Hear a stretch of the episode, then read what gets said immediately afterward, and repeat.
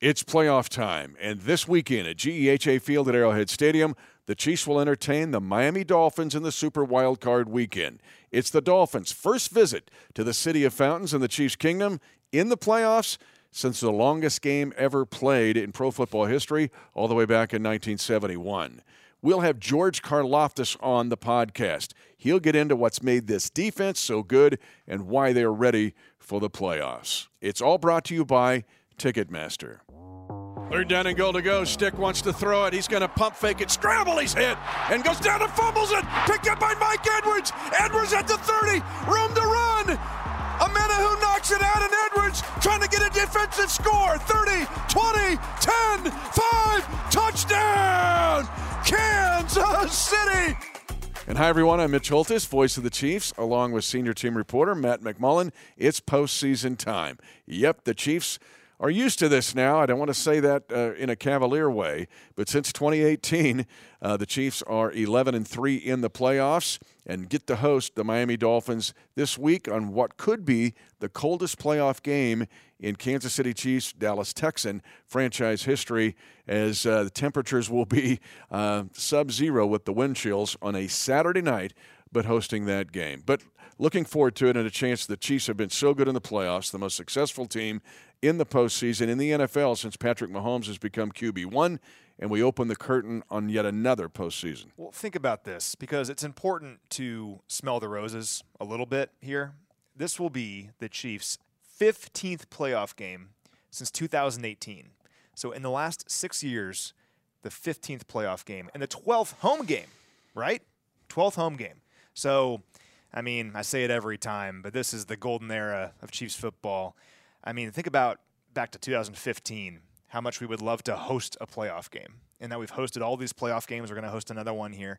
And hopefully we'll keep hosting them uh, through the AFC title game into the Super Bowl. Put it in perspective. Think of the good teams of the Len Dawson era and the Bobby Bell era. Old Municipal Stadium hosted one playoff game, and it was the one against the Dolphins in the longest game ever played. When the Chiefs made those two trips to the Super Bowl, they did it on the road back uh, to Super Bowl one and Super Bowl four. But here we are, the chase for Super Bowl 58. But before we do so, I love it when we get in our virtual space station and we travel around the Earth uh, with Matt McMullen. Uh, what do you got for us? I got four really good ones today. So a shout out to Steve from Ann Arbor, Michigan. Big day in Ann this Arbor. This is for today. Rashee Rice, number four. As always, yes. Yeah. Rashee Rice, hopefully going to have a big playoff run. Yeah. But Steve is in Ann Arbor, Michigan. The Wolverines won the national championship last night. Perfect. So I'm sure Ann Arbor is a fun place to be right now. uh, Steve has been a fan since the late 60s, growing up in Ohio. So I'm curious if he's a Wolverine or a Buckeye. I'll get back to you on that. But uh, he's lived in Ann Arbor for the last 42 years in the shadow of the big house, watching many future Chiefs players and some future enemies. Uh, he doesn't make it here for games often, but his favorite time was when he saw us beat the Steelers in 2015, which of course started the winning streak uh, in the playoff streak back to 2015. Made the playoffs every year since then, nine consecutive years.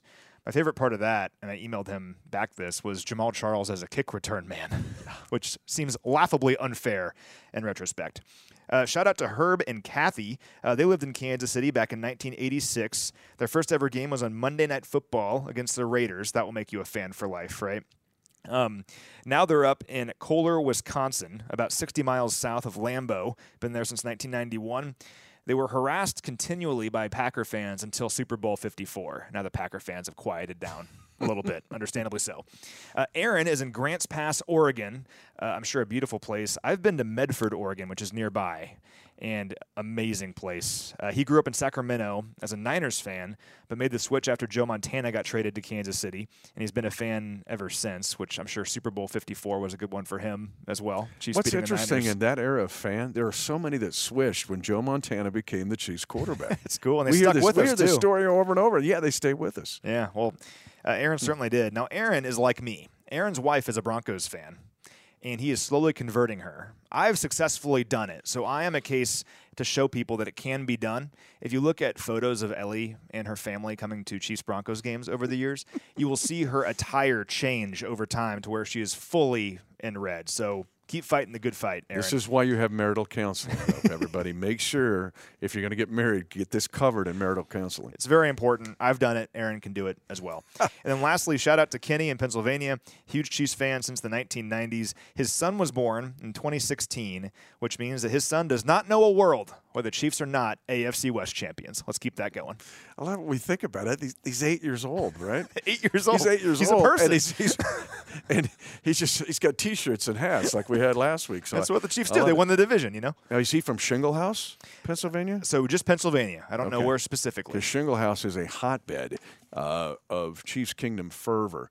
You mentioned Lambeau, though, with the couple that lives just south of Lambeau. This feels like a Lambeau game uh, as Kansas City will host the Miami Dolphins.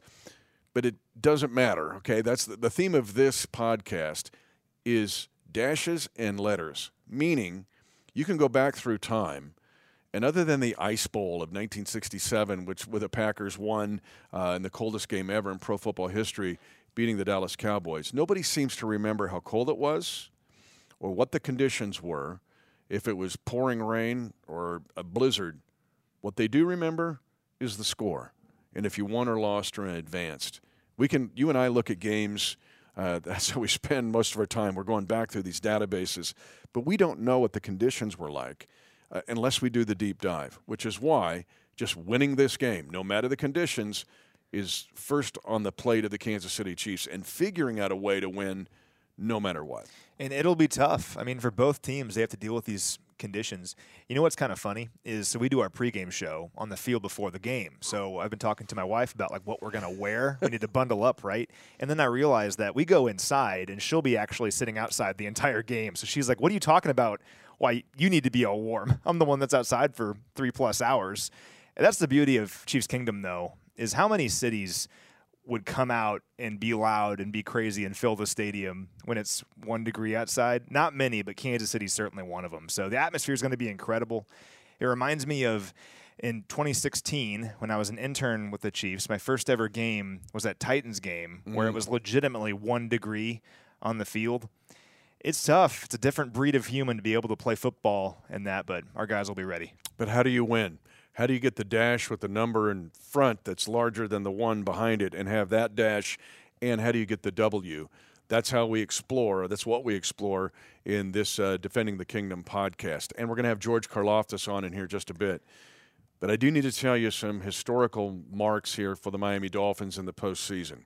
1 and 11 on the road in the playoffs in the last 50 years. That sails past the time of Dan Marino. This is going back to the time uh, right after the Dolphins beat the Chiefs in that longest game ever played at the old Municipal Stadium at 22nd in, in Brooklyn.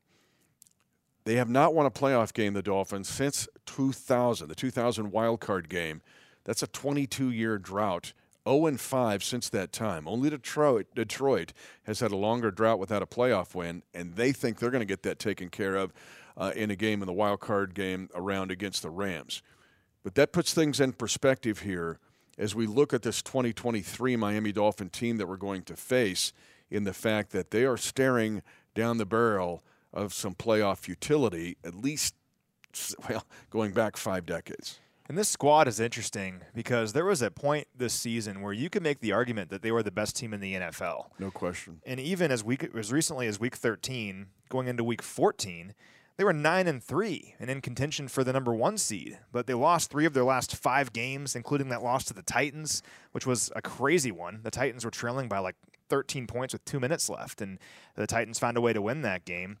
And in this stretch here, I mean over the last 2 games, uh, they haven't scored more than 20 points, which is shocking considering they were lighting people up early in the year. But they've had five giveaways in their last two games, and they've allowed 288 rushing yards over their last two games. And really, the theme with these guys all year long has been the teams that they are supposed to beat, for the most part, they just hammer into the earth. Like they just destroy these teams that are not playoff teams. But all year long, they have struggled against teams with winning records and that went to the playoffs. They beat the Cowboys a couple weeks ago. That was their a good only win. win over a, a winning team. But that has been the narrative for these guys. They're trying to change it, and it's up to the Chiefs to maintain that narrative and take care of business on Saturday. They are a quick strike team. So the first point of this Defending the Kingdom podcast is the Chiefs, it's imperative in all three phases because the elements really dictate success or failure in the special teams. Uh, because of 15 yard snap on a punt, even before you kick it, what does that ball look like coming off uh, the foot? And Miami is the only team in the league, and if I'm not mistaken, they've given up a punt return and a kickoff return for a touchdown. It dictated the game against the Bills. They're in Absolutely. control of that game, and they give up a 95 yard punt return for a touchdown. Uh, but the Chiefs have to be pristine in these conditions, very cold in the special teams as well. But getting off to a fast start is not even a luxury in this game, it's a necessity. It's how the Dolphins live. Listen to this. The Dolphins have 108 offensive points of what's called a quick strike drive. That means four snaps or less. The next closest team in the NFL is San Francisco with 77. The Dolphins live off the score quickly in a possession, get ahead in a game. 12 times this year the Dolphins have led at halftime. They are 11 and 1 in those games. If they don't lead at half, they are 0 and 5. This is a team that wants to play downhill from the first second of the game, and the win over these guys in Germany was just the opposite for the Chiefs. I went back and looked at my notes for our podcast before we played the Dolphins in Germany, and my thoughts are very similar to what I had written then. These guys want to play the game on their terms. It is their terms. This is how they want to play it, and it's very difficult to beat them when the game is on their terms. For the Chiefs in this one, and we did this back in Germany, we have to play the game on our terms and force Miami to play the game on our terms. And they don't like that very much because what they want to do is they want to get a lead and then get going with this running game, which is dynamic. And they want to stretch you out horizontally as well as vertically with their dynamic playmakers. And for the Chiefs, you cannot allow that to get going. First, you have to stop this running game, which is really impressive. Now, it has struggled in recent weeks, but still, they have some very good players. Raheem Mostert will likely be back for this game. He's missed some time lately, but he led the NFL in rushing touchdowns with 18, and he had 30 runs of 10 or more yards, fourth most of any player in the NFL. Devon Achane is the other guy that's part of this. We didn't see him back in week nine. He was injured on injured reserve. Well, he's back now. He's averaging nearly eight yards per carry on more than 100 rushing attempts, and he has 22 runs of 10 or more yards in just 11 games. So that's what they want to do. They want to get the football to those guys stretch you out horizontally, and that opens things up vertically. Well, here's the good news for the Chiefs. Kansas City has allowed the fewest big plays of any team in the NFL. Just 46 plays allowed of 20 or more yards. They have been so good defensively all season for a lot of reasons, but in large part because they do not allow big explosive plays. And they didn't allow big explosive plays back in week nine, one of the keys to the victory. So you got to limit those big plays, both uh, in the running game and in the passing game, but first in the running game, because that is where this Miami squad really gets going. And again, got to play this game on our terms, not theirs. And to take your point further here, the Miami Dolphins, we think of chunk plays in the passing game for the most part. Miami led the NFL this year by far with the most 50 yard runs. You mentioned Mostert, but Achane, who we did not see, who was the fastest player in the combine at 4.32. The guy is just lightning fast. Runs of 76 and 67 yards. So they get chunk plays on designed runs, which is run fits are important, but tackling is even more important. And in cold weather, tackling becomes a premium. We've seen it time and time again. But this is a team they think, well, they're going to run the ball and plow it into the line. Mostert throughout his career, and especially Achane in his rookie year, are home run hitters in the in the running game. We haven't even mentioned Tyreek Hill yet, but we'll throw him in there, and they'll use him in the running game some. Where they'll run and effect jet sweeps or flip passes to try to get him on the perimeter. Something the Chiefs did an excellent job of in Frankfurt to beat these guys until the end. You remember those long runs by Raheem Mostert that gave the Dolphins a chance, and then they had the bad snap, and the Chiefs were able to hold at the end. But run fits and tackling is a premium against the Dolphins because these guys can go the distance on runs more than any team in the NFL. And really, there are three elements to it that have to be paramount on every play. The defensive ends have to hold the edge. The linebackers have to stay disciplined and know where the run is going and our corners have to tackle. What's the good news? We've done that all year in all three of those areas. So that's the first goal against this Miami offense. Like you said, they did a great job of it back in Germany, and you got to do it again here. And all of a sudden, if you can make Miami one dimensional, we can talk about Tua Tagovailoa here in a moment.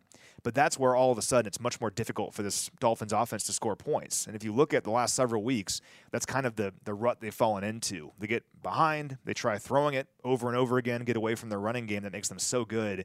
And all of a sudden, this Miami offense, which is loaded with playmakers, isn't nearly as effective. Again, against teams that are over 500, uh, they have their minus 91 in point differential. Against teams that have losing records, they are plus 196. Remember, they almost set an NFL record against the Broncos way back at the beginning of the season. But a Kansas City defense, which did a great job against uh, the Dolphins in the game in Frankfurt, Germany, has also become one of the top three defenses in the National Football League. So it's why Matt and I caught up with George Karlaftis having an outstanding year against the run and the pass, holding the edge and rushing the quarterback we check in with the guy that they love to call Furious George. Yep, it's playoff time. So for sure, we need to have George Karlaftis on uh, defending the kingdom. But I want to ask you first and foremost, just this year two, what's happened uh, to take it even another step further? What has happened for you to get even better? I think when you talk about the improvements made from year to year, you got to go back in the off season. You know, I made, you know, I, I reflected upon year one and what I could improve, what I could do better. I took notes and uh, came up with a game plan for the off season. Tried to do everything in my power to become a better player so I could help this team. And uh, you know, I feel like I've done that. I've made strides. I have a lot of things to improve on, but uh, I feel like as a collective, as a defense, we had so many guys do that and take that next step. And uh, I think we're playing some pretty good football right now that was the exciting conversation all offseason because you guys, as a rookie class last year, as a defense, helped the Chiefs win a Super Bowl. And then the yep. question was, can you take that next step and be even better this year? And the answer is yes. I mean, you guys finished as the number two scoring defense in the NFL. Right. How much pride do you take in that, that you guys as a group could be the defense that you were this season? Absolutely. I mean, we, we talked about it. We, we knew we knew what we had to do in order to reach this point. You know, we came a little short. We wanted to be number one, but – um, you know, we just had to make those strides in the offseason and training camp and OTAs, coming together, being selfless, being disciplined, listening to our coaches, doing all that uh, in order to help this team win games at the end of the day. Last year it was a record. You're going, okay, rookie, hey, we win the Super Bowl, but of so many rookies played on defense and special teams and won the Super Bowl. Now, as we go into the playoffs in a second time, how helpful is that to you? And the rest of your cohorts? Just having that experience. You know, we have we have some new guys that haven't really been there, so being able to to be a leader and tell them how that really is and how the game changes in the playoffs, I think that's really helpful. Uh, but but on top of that, you know, you have that experience. You know what what it's like. You know what to expect in those games. Uh, so you adjust and you prepare accordingly. For you guys as a pass rush, what's the challenge of facing a player like Tua who likes to get rid of the ball super quickly? you just said it. I mean, he likes to get rid of it super quick, you know. So you got to get your hands up. You know, there, there's different. There's certain things you do when you play. When you play each quarterback, he's one of those elite guys, you know. So uh, you prepare differently for those guys. Um, they have a great offensive line. They got all those weapons, and uh, they're a great offense. I think the number one offense or whatever it is, but. Uh, you try to get there by any means necessary. You adjust things in your game plan, maybe to make him hold the ball more, or get you get your hands up before you get there. You just got to stay disciplined, listen to your coaching, and everything else will take care of itself. But you're a Purdue guy, so you've been around great engineering. Yep. Matt and I talk about this. How can you affect, even with Tua, the aerodynamics of the throw? okay, even if you don't knock it down, even just like the, how the ball's released, can you affect um, the timing of the play? I, I don't think that's really by getting your hands up, really by being disruptive, like getting in his face, like me getting near the quarterback, him really feeling the pressure, like Chris getting back there, Mike or Charles or whoever's out there, you know, affecting him, making him move, making him scramble, making him feel the pressure. I think that can affect the ball and where it's thrown. You guys have been a SWAT team all year between you, like you and Charles and, and Chris and others, getting your hands up, and hopefully we see that here in this one. I want to ask you about Chris too before we let yeah. you go because it was awesome seeing everyone like embrace him yeah, on the sideline last great. week after he got that sack. What was that moment like for you guys as a defense? It was special, man. To, to see that guy get a big bonus like that. He he works his tail off every single week. He gets double teamed more than any other player I've ever seen. And you know, to see him get you know getting double digits is a milestone. You know. Um, so to see him get that again, I, I, don't know how many years it's been that he's gotten that, but it's significant. And to see him doing it as a defensive lineman after being double teamed, after facing a bunch of adversity, man, I just couldn't be happier for him because he, he, you know, he's he's the piston that drives the engine, you know. So he's trying to catch up to you with ten and a half sacks, right? Yeah, we're we're tied. We're tied. So. It always goes back. See, piston engine. It's all. It's it's, it's, it's, it's this Purdue background. One final question, though is the fact that you guys were number one in the NFL in points allowed in the second half. Mm. You only gave up 120 points all year in the second half in the regular season. Why was that, and how important will that be in this game against the Dolphins? Right. I think you, you, we always talk about finishing, just finishing game. Maybe the first half didn't go exactly how we wanted. We're going to make sure in the second half that we stay disciplined. We we execute our assignments. We just play tougher. We're more physical than the other team, and then let the chips fall as they may. All right, we're ready. Turn him loose. George Karlaftis in the playoffs. So, George, perfect here to look at this Dolphin team and how to defend him.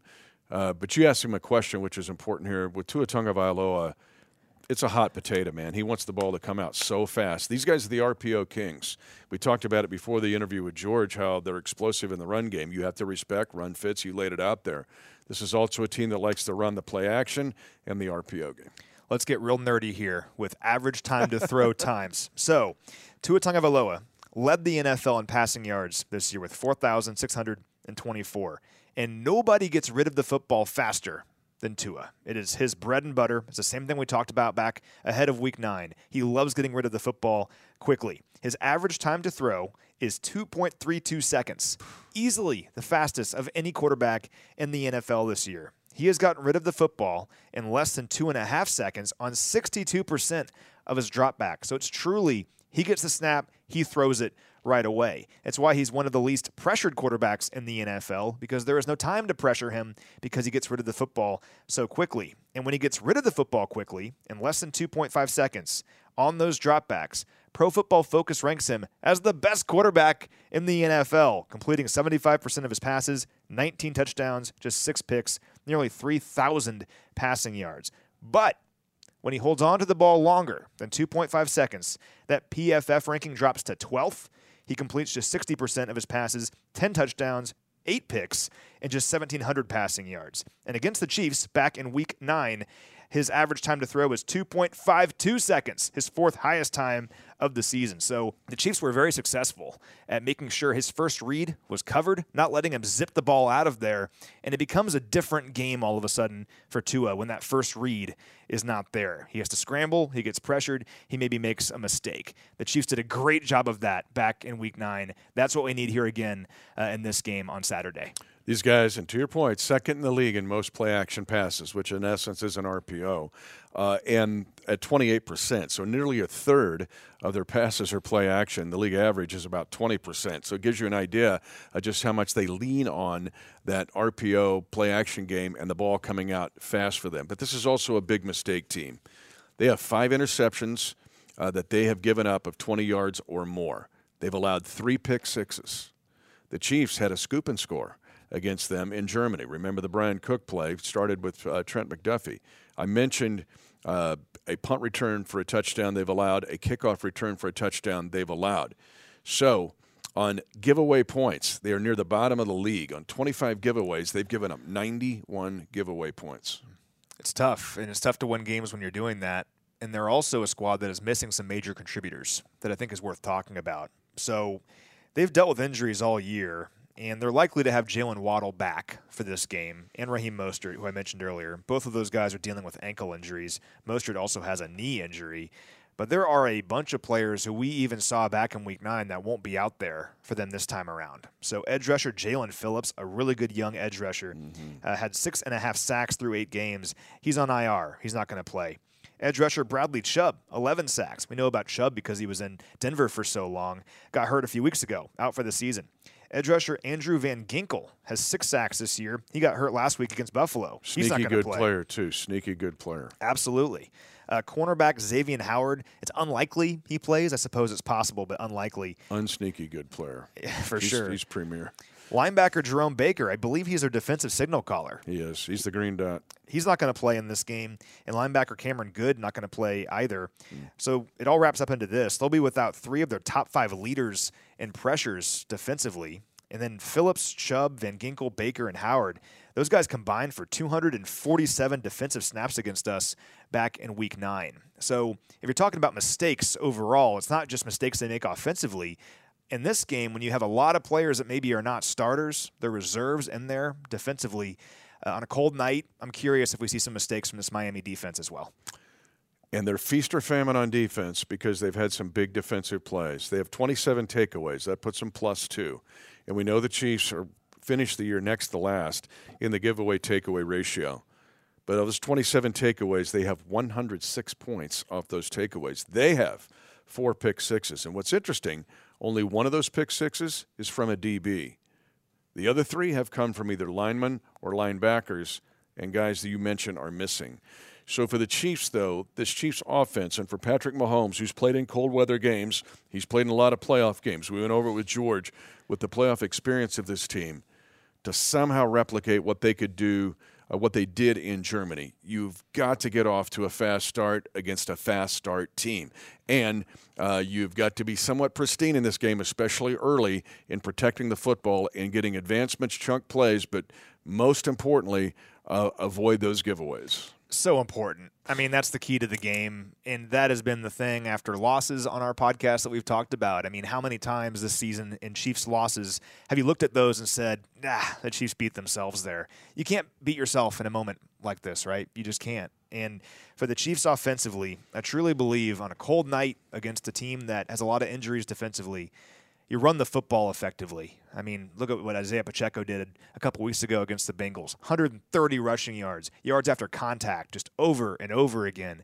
You do that, you move down the field, and you've got to finish in the red zone. And fortunately, this Miami defense has struggled in the red zone this year. They're allowing touchdowns on 69% of red zone drives, fifth highest rate in the league. So for the Chiefs, eat up clock, march down the field, wear out this Dolphins defense, finish in the red zone, and then defensively, got to make Tua work through his progressions and make them play from behind all night long. Again, a Dolphins defense that loves big plays. They're third in the league in sacks. We're second. Uh, Baltimore's first, uh, but they're third with 56 sacks. Stay away from, stay ahead of the chains. Remember, the play that got Miami back in the game in the game in Germany. Chiefs are ready to maybe seize control of that game and blow them out, up 21 0 was a sack strip fumble recovery, and everything changed. That's what Miami lives off of as well on the defensive side. We'll close this way. One thing I'm excited about offensively in this game was Rashee Rice getting a chance to rest in the game in um, the final game in Los Angeles, but then to have Pacheco rest, Kelce to rest. That's the triangle that becomes your base in the playoffs. We talked about it before earlier on a podcast, but the Pacheco Rice Kelce triangle with Mahomes in the middle of it is where you could flourish in the playoffs. And finally, those guys got a breather. I mean, we talked about all of December how the other team had extra time to rest before they played us every single week. And it felt like we were playing games on short rest while our opponent every week was playing games on extended rest. Well, finally, these key components of our offense had an opportunity to take a breath, to watch the reserves go out there and get a win over the Chargers, which was awesome to get their 11th win of the year, and then just carry that momentum here into the playoffs. And I, the atmosphere is going to be incredible, and our guys will be fired up, rested, and ready to go. And you know the good news today is Tuesday. Got our first injury report of the week. Just Wanya Morris and Justin Ross weren't practicing. Everyone else was practicing. That is the benefit of having that game where you can rest your primary starters get an extra week for everyone. And hopefully we see the benefit of that on Saturday. No question. It has a chance of being maybe the coldest postseason game in franchise history. Whether it is or isn't, years from now when they look back on it, all that will matter are the numbers in front and after the dash, and if it's a W or an L.